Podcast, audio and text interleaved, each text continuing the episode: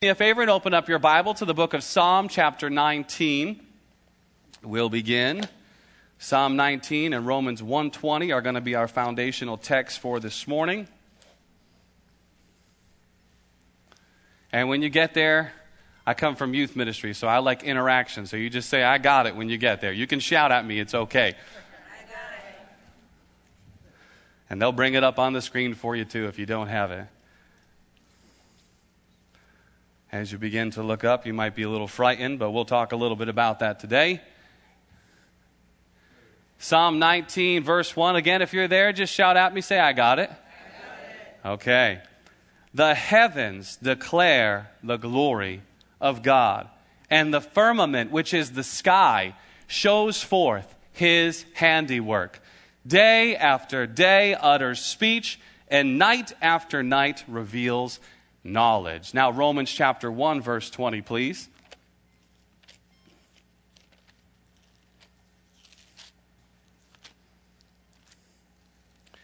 Romans 1:20 and again you can shout at me and tell me you got it. Romans 1:20, Romans chapter 1 verse 20. I love this passage here.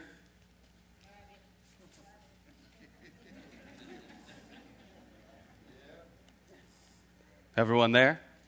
Okay, here we go. For since the creation of the world, His, who is God, invisible attributes, characteristics, personality traits have been clearly seen and understood by the things that are made, even His eternal Godhead, so that they, who is men, are without excuse. You see, one of the great deceptions in our world today is that the enemy has us so focused on binge watching, so focused on scrolling, that we don't even step outside to experience God's nature and His creation, which is where He has revealed Himself. How did the uh, St. Patrick teach Ireland about the Savior through the clover, the three leaf clover, the Father, the Son, and the Holy Spirit? You see, God has interwoven his personality, God has interwoven his character traits and who he is into his creation. And we're not experiencing so much of that today because we're so distracted. See, the enemy is at work right now, and many of us don't even realize that. He is lulling us. You see young people, and this is all they're doing. Do you know that the uh, Facebook and Instagram and Twitter, they are literally made to scroll to scroll endlessly so that you waste your life and waste your time and you didn't realize you just spent two hours scrolling. Netflix and Amazon, all good. I enjoy Amazon. Love to catch those movies, but they are designed for binge watching. The problem is we get so focused. You know, uh, my brother just blessed me with a new flat screen TV. Now, I have never purchased a TV since I have been married for 11 years. We have always received TVs as a gift. My brother came to my house for my oldest son's birthday last week, and he's like, I cannot believe that that is your television. Like, you got to be kidding me. All the kids are standing up at the screen so that they can see the movie. And he just says to me, Hey, if I buy you a TV, would you use it? And I'm like, Yeah, but you're crazy. So lo and behold, this week he texted me, he said, Come on, pick up your new TV. And it's amazing the difference. You don't have to walk up to the TV to see it. You can sit. You actually can sit. I texted him yesterday. Wow. You can just sit at the couch and watch the TV. This is amazing. And that's great. We're enjoying that. But see, that can never become our focus. God is looking to stir our hearts. And the moment we put down the phone, the moment we put down the tablet, the moment we walk away from the television and begin to step outside, God reveals himself to us through his creation. And you know, one of the, one of the creatures I have always been fascinated with is the sockeye salmon. And that's this little guy right up here. How many of you have ever heard of the sockeye salmon? Now, this is a fascinating creature. Because the sockeye salmon, which hails in like the rivers of Alaska, is really birthed in a humble beginning. It's born in a riverbed, and then it spends about the first two years of its life just kind of enjoying the river and the ease of life. It starts growing. It goes through four or five different stages of growth. And then about the third year, it heads out to the open ocean. It heads out to the open sea, and it just begins to experience all that God made it to experience. But something happens to the sockeye salmon. About the fourth year or fifth year of its life, instinct kicks in. It stops what it's doing, it turns around and begins to go upstream. The instinct that kicks in is that life is short and I have to spawn a new creature. I have to spawn a new creation. I need to give my life for the sake of others in order for our species to carry on. And so this salmon makes a long and arduous journey of 7,000 miles upstream, past the clutches of these ferocious bears. Charles was putting together my slide this week. He's like, "This is this is really cool, Kurt. But you, you, do you want it to look like that? Do you do you want it to look like the bears are going to eat the fish?" I said, "Yes, I do. We'll explain it. We'll explain it." But this sockeye salmon goes on a long journey, and some things happen to this salmon as the salmon is on the journey. The salmon, the moment that that instinct kicks in, thank you for putting that up because we're going to use that for our illustration. The moment that instinct kicks in, the salmon stops eating. It stops eating and it becomes so focused on making that journey upstream. As a result of the salmon refusing to eat, it starts to digest its own skin and turns that shade of red. You see, if you can take a quick look there, it's still the darker color. But it actually starts to digest its own skin because it is focused. It's willing to pay the price to get up the stream. So it makes its way up the stream, and as it's doing so, obviously, these bears are getting ready to hibernate for winter, so they've got to stock up. They can't last all winter in hibernation if they do not fill themselves with a lot of fat that will break down during their hibernation. So they just stand at the top of the riverbed and they just catch every one of those salmon that they can that's going up. And we're going to talk about how, how sometimes that's like us in our life. We'll get there. But this salmon, if it makes it past the clutches of those bears, will get back to the place of its birth. God is so amazing. This creature returns to the place it was born. And those sea tortoises and those sea turtles, they do the same thing. They travel thousands of miles throughout the world, and God has put that destination inside of them that they go back to the place of their birth to start the next generation. The unfortunate thing about the sockeye salmon is that after it makes it up the riverbed, and if it's a female, deposits the eggs, shortly after it dies because the energy exerted to go upstream all those miles, the resistance it faced to go upstream all that time, cost its life. But it was willing to pay the price. You see, one of the things that I see as I look at this sockeye salmon is they say, you know what? That's a picture of Jesus right there. Jesus was also birthed in a humble beginning. Jesus spent some time growing and developing in the riverbed. And then he went out to the open sea of people and began to minister and bring the truth of God's word and freedom to the captives. And then all of a sudden, Jesus knew it's time. And Jesus set his focus on the cross. And he set his sights on what he would have to do. And for the joy that was set before him, he endured the cross. And see, Jesus' flesh was also turning a shade of red as they were ripping open his skin during his scourging. And finally, Jesus, made it past the mouth of the beast, got to the top of the riverbed, and through his death, we now have life. Through his death, we now have life. You see, this is just a little creature that God created. This creature was here before Jesus was born. Jesus was always the Son of God. But this creature was on the earth before Jesus was born on this earth. And God was already foreshadowing what he was going to do through his creation.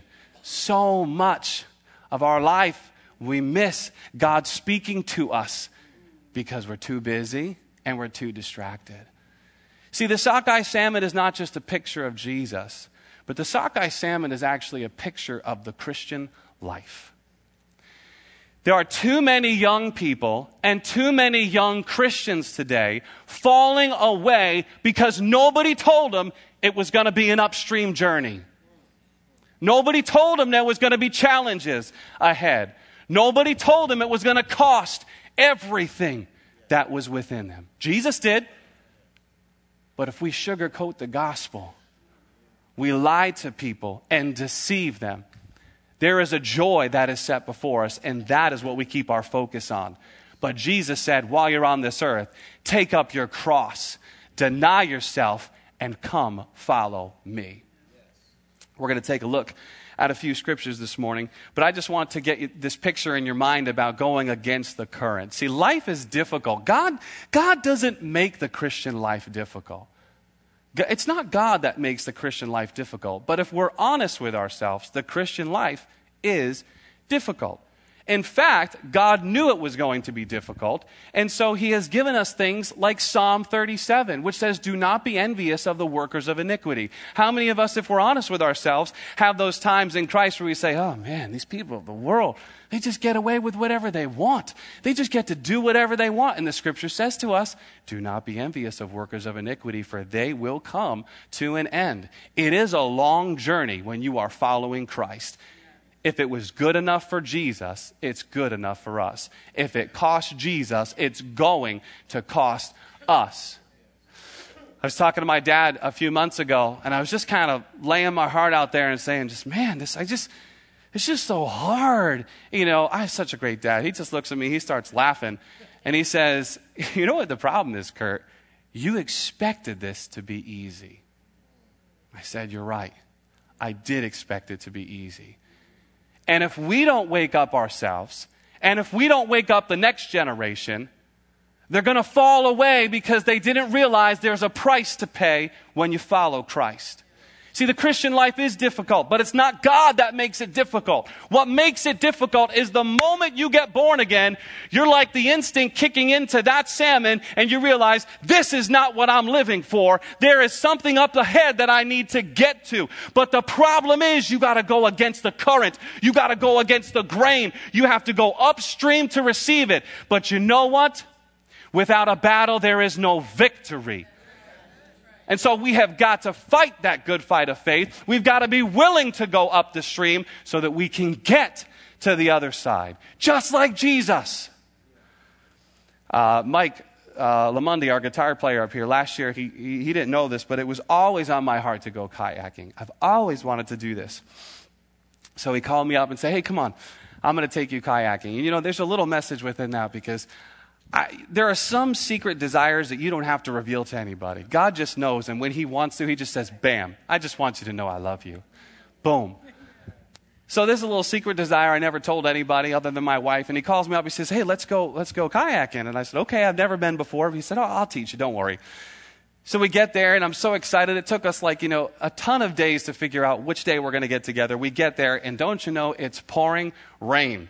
It is just, I mean, buckets buckets. And he looks at me and he says, What do you think? I said, I'm ready. I've never gone. Let's go. He's thinking to himself, I don't know why I asked you to come with me today. It's six o'clock in the morning. I'd much rather be in my bed. But we went out there and it just began to get a little nicer. It's still pouring, but it starts to get a little nicer. And we're just cruising. We're enjoying this. I'm loving this. I've never experienced this before in my life. And all of a sudden, now Mike, he's better. He's up here. And he kind of leans back and he says, Okay, Get ready now. I said, For what? what? What do you mean, get ready? He says, Now we're going to go against the current and upstream. And he says, Don't worry, just keep rowing. Just keep rowing with everything you got. So I'm rowing. I'm rowing. And guess how far I'm going? Not far. Not far and I'm rowing, and I'm rowing. He said, no, no, no, you got to do it a little differently. Okay, I'm doing it a little differently. I start to get some traction. I start to get up. He says, don't worry, just keep going, just keep going. And finally, oh, we make it out of the current. We make it out of going upstream. And you know what happens at that point? You just need to rest. Just need to rest. How many of you know it's a lot easier to go with the current? But we are not called to go with the current. Jesus was countercultural, and his call for us is to be countercultural. Let me show you a few scriptures here today. Why is the Christian life so difficult? Does God make it difficult? No, He doesn't. But the very fact that you are going against the current puts resistance on you as a Christian. And if you don't realize that's the road or that's the path or that's the riverway, then you could easily just sit back and just go with the current.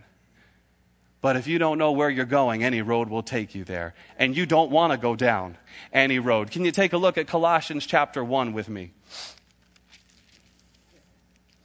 Philippians, Colossians. Colossians chapter 1, verse 13. The moment we're born again, we become like the sockeye salmon swimming upstream. We begin to realize that there is more to this life, that there is something that we need to do. You say, well, why does the Christian life become so difficult? Well, Paul reveals it here in Colossians 1, verse 13. He says, He who is Jesus has delivered us, translated us, taken us out of the power of darkness, and conveyed us, translated us into the kingdom of the Son of His love. When you were born again, whether you realized it or not, God deposited His Spirit inside of you. See, the word born again, or the phrase born again, simply means to be born from above and to be born a, separate, a second time. When you're born from above, God deposits His Spirit in you. And whether you realize it right away or not, you begin to see the world differently. And so you are now a son or a daughter of the light. And when you see the light and the world is living in darkness, it's going to cause some resistance for us. And so we have to realize that part of the, part of the reason we're going upstream is that we no longer belong to this world. We are no longer of this world. God has translated us out of the kingdom of darkness, which means the kingdom of darkness is still operating out there. And you're walking around, and I'm walking around as a light bearer. The darkness is always trying to snuff out the light. But you and I have to keep that light aflame. We have to keep that light burning. Yes, it's difficult. Check this out with me. Go to John chapter 15. Jesus warned us that it would be difficult. John chapter 15. Say, Pastor Kurt, I thought the Christian life was supposed to be full of blessing and riches. It is. But there is a price to pay, which is why Jesus said, Count the cost. John chapter 15, we're going to go to verse 18. Jesus is speaking here. John 15, 18. When you get there, just shout at me, say, I got it. Jesus says, If the world hates you, you know that it hated me before you. If you were of the world, the world would love you. Yet because you are not of the world, but I have chosen you out of the world, therefore the world hates you. Remember the word that I said to you. A servant is not greater than his master. And if they persecuted me, they will persecute you we are automatically engaged in a spiritual battle the moment that we are born again. And that is why we are going against the current. And that is why we begin swimming upstream. And it's so important to realize that as we begin this journey, because if not, we can easily just fall back and start going with the current instead of resisting that current. Guess what? It's hard. Yes, it is hard. Guess what? It's difficult. Yes, it is difficult. But that's because Jesus say, Jesus said that not many people will find the way. Check this out. If you're in the book of John, go over to the left to the book of Matthew. Matthew chapter 7. We're going to fly through a few quick scriptures today just to lay some groundwork here. John chapter 7, verse 13. Yes, I'm sorry. Matthew 7:13. Why is the Christian life so difficult? Well, number 1, we're no longer a part of this world the moment we're born again. Number 2, it is a narrow stream when you're following Christ, and that's what Jesus reveals to us here in Matthew 7:13. Jesus said, "Enter by the narrow gate, for wide is the gate and broad is the way that leads to destruction, and there are many who go by it." There are many. There are many. In this life as you're traveling, you can't be focused on your right and on your left. You have to ponder the path of your feet. You have to consider well your steps. You've got to stay focused like Jesus was focused on the other side of that cross. The scripture says, For the joy that was set before him, he endured the cross. Guess what? There is a great and glorious reward for you and I for enduring the upstream travel. But we can't get that great and glorious reward if we're not willing to pay the price and go to the other side of the stream. And we need to be willing to do that. Verse 13 enter by the narrow gate, for wide is the gate and broad is the way that leads to destruction, and there are many who go by it. Because narrow, everyone say narrow, narrow. is the gate, and difficult is the way which leads to life. I'm sorry, did Jesus just say difficult? Yes, he did. That word translates as confined. Confined is the way that leads to life. This is so heavy on my heart this morning because it's so easy to live in this Christian life and to think, oh, I'm all set. You know, my family's serving the Lord. Everyone in my camp is serving the Lord. I go to church on Sunday. I go to church on Wednesday. But when we open our eyes and we see the droves that are falling away from Jesus, especially the young Christians who didn't know that it was going to cost them something, who wanted to live for the Lord, but didn't know how to be discipled in the ways of Christ, and as a result are falling away, we need to help gird them up and strengthen strengthen them and remind each and every one of us that the road may be difficult and the road may be narrow, but at the end is the way of life. There is a way that seems right to a man, but in its end is the way of death. Narrow is the way that leads to life. How many of you have ever been up to like New Hampshire or in Purgatory Chasm? They have those rocks you have to try to squeeze through. Man, I was a kid, those things scared me. I was like, I don't want to get stuck. My question is when the big dude goes through, what do they do if he gets stuck? That's my question. Do they, do they have this pre planned? Because you can't move those boulders. So I don't know, this whole, you know, skinny man's chasm and all these type of things, but, you know, just think about that when you're, this is the way that leads to life. Trying to squeeze through. As you're watching, you're like, wait a minute, nobody else is going this way. This is kind of tough. I don't see anybody else following me. Keep your eyes focused on where you're headed.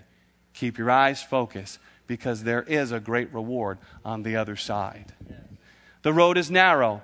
We're no longer part of this world. And then one of the most challenging things about traveling upstream is that the road or the pathway upstream is actually a pathway of self denial. See, we are born selfish. No, you don't have to tell your kids to hold on to their toys. I'll never forget that watching the kids. I didn't teach my kids to lie. I didn't teach my kids to steal. I didn't teach my kids to cheat. I didn't teach them to hit. And guess what? They did all that. They did it all. You don't have to teach those things. What does the scripture say? Scripture says foolishness is bound up in the heart of the child, and the rod of correction will drive it far from them. That's why the scripture says, discipline your son and daughter today while there is hope. Today.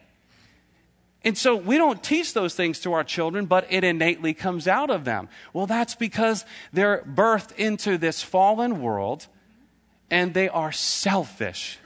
Me, me, me, mine, mine, mine. Mine, mine, mine. Me, me, me, mine, mine, mine. In the 80s, they called them whammers. What about me? What about me?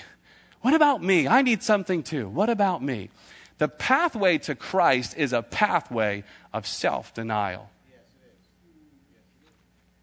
Check out what Jesus said. You're in the book of Matthew, so we might as well stay there. Flip three passages to the right, Matthew chapter 10. Matthew chapter 10, verse 38.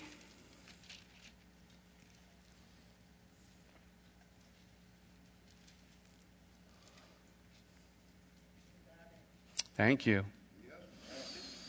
Matthew 10 38. And Jesus said, And he who does not take his cross and follow after me is not worthy of me. You know, when I read this, you and I, we have, um, I forget what they call it in, in in poetry. But you and I actually have in our minds that we know that Jesus ended up dying on a cross. Do you know Jesus said this before he ever went to the cross? He was foreshadowing. Jesus says these words before he even goes to the cross. Jesus was already fixed on what it was going to cost him, but for the joy that was set before him, he endured. Jesus says in verse 38, And he who does not take his cross and follow after me is not worthy of me. He who finds his life will lose it, and he who loses his life for my sake will find it. Years ago, when I was in college, uh, they started implementing core courses in college, and so we had to take philosophy. And I forget if it was Socrates, Sophocles, or Plato, but I read this fascinating piece of literature, and it truly was amazing. And what this, what this writer did not realize was that although he thought he was writing enlightening words in philosophy, he was really writing the gospel. There's this story called The Allegory of the Cave. I don't know if any of you know it. But the allegory of the cave is considered a, a, piece of philosophy. And basically, what's happening is there are these creatures living inside the cave. And all they know are the shadows on the wall. But one day, one of the creatures finds his way up the difficult road out to where the hole is, where the sun comes in, casting the shadows on the wall. And this creature begins to realize wait a minute, this is reality. That's not reality.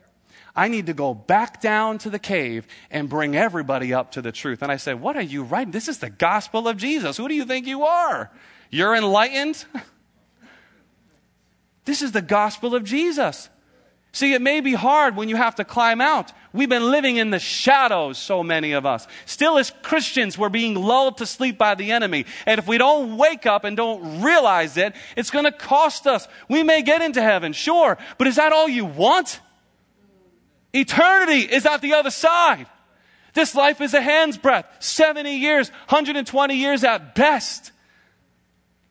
I love what Apostle Scales said years ago, which I believed he learned from Dr. Myles Munroe. I want to go to the grave empty. I want to empty everything out of me. I want to make sure I pour in into young people and other people, give everything I got. I want to write the books that I need to write. I want to sing the songs that I need to sing. I want to leave my mark for the glory of the Lord Jesus Christ.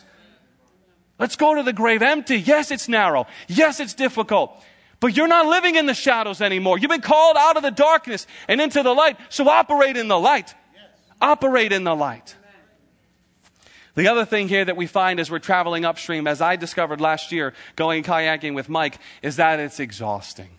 It is exhausting. Remember what I said about this sockeye salmon? The journey kills it. The journey is what kills the sockeye salmon. Before we do, I want to show you something else. Go with me to the book of Luke. See, Jesus was honest about the life that we're called to live, He didn't sugarcoat it. There are great blessings in following the Lord Jesus Christ, but it will cost us something. But guess what? It's worth the price. It's worth the price. Luke chapter 9, uh, 9 Luke chapter 9 and verse 23. I want to show this to you. Jesus again says what we, uh, something similar to what we just read. Because the, the pathway upstream is a pathway of self-denial. In Luke 9:23, Jesus again says, "If anyone desires to come after me, let him deny himself." What is it you want? What is it you desire? What is it you're chasing? What am I chasing? What are we really living for? This life is so temporary. Am I living for everything that I can store up for myself here? It's going to be gone tomorrow. Just read in the Proverbs this morning, Proverbs chapter 27. Be diligent to know the state of your flocks and attend to your herds, for riches are not forever. Certainly they will make themselves wings and fly away. They're here today, and tomorrow they're gone. What are we living for? What are we living for? This pathway to Christ is a pathway of self denial. There are few who find it, but at the end is the way to life. Jesus said, I am the way, I am the truth, and I am the life. So, as we travel upstream, yes, it is very exhausting. It is very, very challenging to go against the current. And that is why, when we're honest with ourselves, when we leave church, you know, everything seems so easy like, oh man, today was great. We had great worship. Man, the word really got me today. And we get in the car. And all of a sudden, we're operating in a different world. We are. My wife and I had the privilege again this year to go back to the weekend to remember. We haven't been in seven and a half years. We had a great time. We went up there. Oh my goodness, it was transformational. Every time we go, it's amazing. We get in the car ride home. We're a half hour from our destination. And who shows up but the devil? I'm like, oh my Lord. And guess what? We start believing him. We had this transformational experience. And here we are, a half hour away from home, and the enemy starts working. Why? Because maybe we forgot it's going to be upstream after that. We took a little rest after rowing upstream. We're flowing down. And then we didn't realize, we forgot when we get back in the car, it's a battle. It's a fight for your marriage. It's a fight. And it's a fight for your walk with the Lord. It's a challenge. The enemy is always trying to resist you. And he's right there, as we're going to see in a moment seeking whom he may devour. So let's talk about this. There's always that temptation to quit. Man, if you're really honest with yourself, I know I have. I, I, remember when I first came to Jesus, I thought, wow, this is amazing. I will never turn from you, Lord. I will never stray. You have changed my life. You transformed my heart. And then about a few years later, when I really start rowing upstream, been doing it for a long time, I started to be like, oh man, this is a lot of work. This is a lot of work. There's always that temptation to quit. But let's take a look at a few scriptures here. I want to show you this in the book of Hebrews. Just turn to the right, find the book of Hebrews. Because there is that temptation to quit. But there's no temptation that's overtaken us except such as common to all. And God is faithful, who will not allow you to be tempted beyond what you're able. But with that temptation, will also provide for you and I the way of escape. Everyone say the way, the way. of escape there is relief. Okay? So let's check this out. Go to the book of James. I just uh, go to the book of Hebrews rather. Then we'll go to James. I just quoted you 1 Corinthians 10. Let's go to James 1. Where does temptation come from? See, this is so amazing. What did I say? You're confusing me. Where are we? Hebrews. I want to go to James. That's why. We're going to go to James. Hebrews chapter 4. Oh, this is so great. Hebrews 4:14. Just when you get there, shout at me and say, I got it. Seeing then that we have a great high priest who has passed through the heavens, Jesus the Son of God, let us hold fast. See, when you break that down, let us hold fast, guess what? There's going to be a bunch of things coming against you that you got to hold fast. You remember the movie Twister? How many of you remember the movie Twister? Okay, the, the couple in the movie finds this, this pipe that goes all the way into the ground, and they do something that would never work. Hollywood they take their belts and strap themselves to this, this pipe because it goes 300 feet in the ground or whatever, and they just stay there while the twister goes over them, okay? yeah, right! but it's a good picture for our life. Hold fast, okay? Hold fast. Hold fast, because there's going to be a great current coming against you. Okay, Hebrews chapter 4, 14. Uh, hold fast the confession of your faith, verse 15. For we do we do not have a high priest who cannot sympathize. Double negative, which means we can turn it around to a positive, meaning we have a high priest who can sympathize with our weakness. And he himself was tempted in all points as we, yet without sin. Therefore, we can come boldly before the throne of grace. God knows it's challenging. God knows. You know how God knows? Jesus was put to the ultimate test. You're not walking out a road, you're not traveling up a stream Jesus himself didn't already travel. And so, because he understands, he is able to offer us grace in the journey. He is able to offer us mercy as we travel upstream. Now, here's the part that we would all say if I was to ask you why the Christian road is so difficult, 90% of us would instantly respond and say, well, because there's an enemy out there. You're right, there is an enemy out there. But he's not the only reason that makes this difficult. But I do want to park right now and talk about these ferocious beasts that are waiting to devour this salmon. See, the scripture tells us that the enemy roams around like a roaring lion seeking whom he may devour. But the thing is, we say, well, why didn't God just take him out of the picture? Why, why, this Christian life wouldn't be so difficult if the devil wasn't there? Oh, I'm sorry, because when I read my Bible, Jesus says in Luke chapter 10, verse 19, Behold, I give you power. Behold, I give you power to trample down serpents and scorpions. I give you power over all the enemy, and nothing shall by any means touch you. Nothing shall by any means hurt you. See, when Jesus went to the cross, he paid the ultimate price. He removed the real power from the enemy. And the only thing the enemy has now is a smoke screen. He's standing up at the top of the stream, roaring down to scare you. But if you keep your focus on where you're headed, he cannot devour you. If you put into practice the power that you have been given, he cannot stop you. You're going upstream. Accept it. But He can't hold you back if we don't let Him. Jesus already took away His power. we now have the authority as his ambassadors to execute and exercise his power here on this earth. That's why we're here. So many of us walking around with our heads held low. Wake up, Christian. You have the power of the living God inside of you. Everything you need is already inside of you. The same spirit, Romans tells us, that raised Christ from the dead dwells inside each and every one of us. Nothing shall by any means hurt us. Nothing.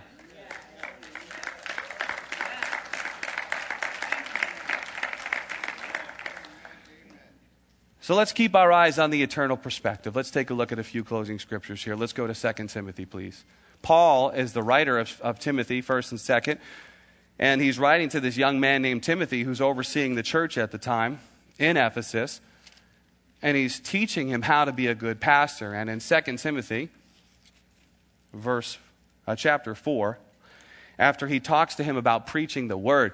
Man, when I first uh, became a youth director, I just could not get past 2 Timothy chapter 4, verses 1 through 5, because Paul talks about preaching the word, being ready in season and out of season. Why? Because the time will come when, because people have itching ears, they will heap up for themselves teachers and they'll be led astray. We're living in a culture where if you have a particular bend, if you have a particular desire, you can just turn on the television and you can get that pastor. Ain't nothing wrong with that pastor, but he's called to pastor and shepherd where he is. If we can glean something from him, praise God.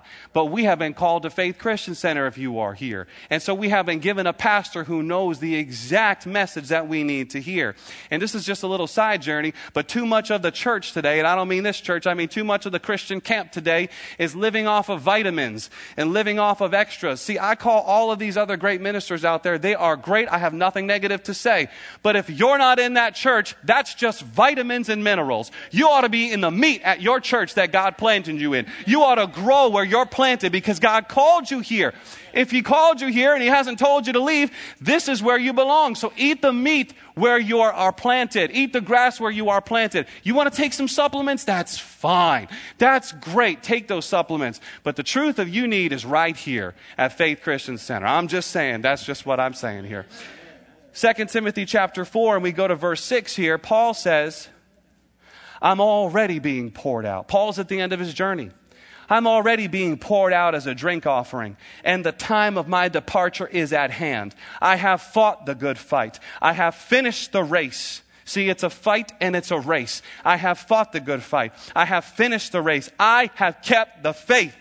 Finally, there is laid up for me a crown of righteousness, which the Lord Himself, praise you, Jesus, the Lord Himself, the righteous judge, will give to me on that day. And not only to me, but to all who love His appearing. There is no victory without a battle. And we are engaged in a battle. We are traveling upstream, whether we want to accept it or not. But you know what? Some of us start traveling upstream and we get caught off by distractions. We get worn out because we're exhausted and we begin to just float for a while. But God is so good. He doesn't let us stay floating. He stirs inside of us and He says, Come on, there's so much more yet to see. Come on, there's so much more yet to do. Don't get distracted. Don't lose your focus. Keep your eternal purpose. We're not going to go there, but Jesus says in Matthew chapter 6, verse 19, He says, don't, don't store up for yourself treasures on earth where moth and rust destroy and where thieves break in and steal. But store up for yourself, lay up for yourself treasures in heaven where moth and rust can't destroy and thieves can't break in and steal. Our focus needs to be eternal. Paul writes in 2 Corinthians, we do not look at the things that are seen but the things that are unseen, because the things that are seen are temporary, and the things that are not seen are eternal. We must, as we travel upstream, we must keep our eternal perspective, regardless of what it costs us, because at the end, there is a great and a glorious reward. Let me pray for us today. Father, I thank you for each and every one that you have called here today to worship with us and to hear your word. I thank you that by your Spirit and by your word, we're already being transformed. Lord, there are today, right now, those who have heard the word, who have followed you faithfully, but yet have gotten off course. They don't know how they got off course, they don't know what happened. And yet here they are right now. And they don't know how to get back. But right now you're reaching out and you're reminding them, as you said, you're knocking at the door of their heart, saying, Let me in, let me in. Lord, I thank you for your word, that it would penetrate each and every one of us, that we would be reminded that you have called us to greatness, that we would surrender to you and trust you and your plan for our life. For you have plans to bring us hope and a future. You have only good thoughts and good plans towards us. We thank you for this in Jesus' name. As we continue to